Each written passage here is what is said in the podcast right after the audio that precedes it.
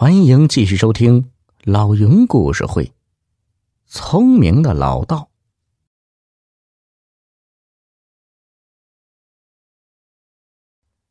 云上人道长接着说：“我之所以设了这么一个机关，主要就是想考察人性善恶。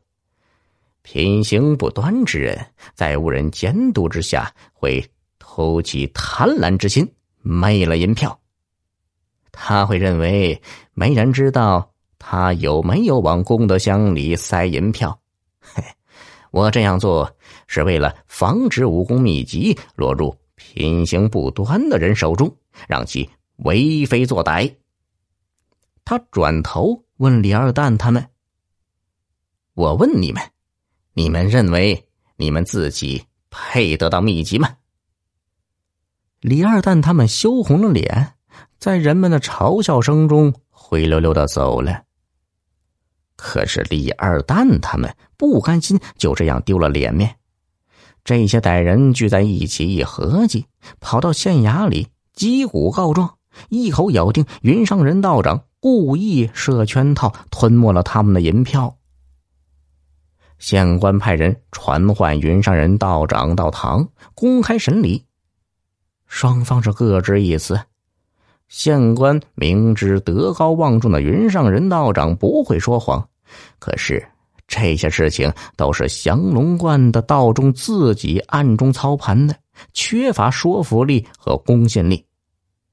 李二蛋这些人一口咬定降龙观的道士暗中侵吞了他们的银票，那些所谓的机关和圈套之说，纯粹是掩耳盗铃的借口。县官一时不知如何是好啊。这时，云上人道长淡定的说道：“大人，贫道我有证人。”县官一听，急忙传唤证人。来的证人正是银昌号银庄的吴掌柜。吴掌柜拿出一本账簿，交给县官说：“启禀大人。”当初云上人道长特地和我相商，让银庄特制了这种三百两票面的银票。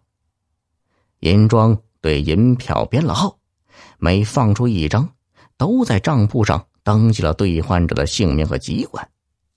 后来呀，这些没有捐款的人拿着银票来到银庄，说没有买到秘籍，要求兑回银子。账簿上不但有他们的亲笔签字，还暗有手印。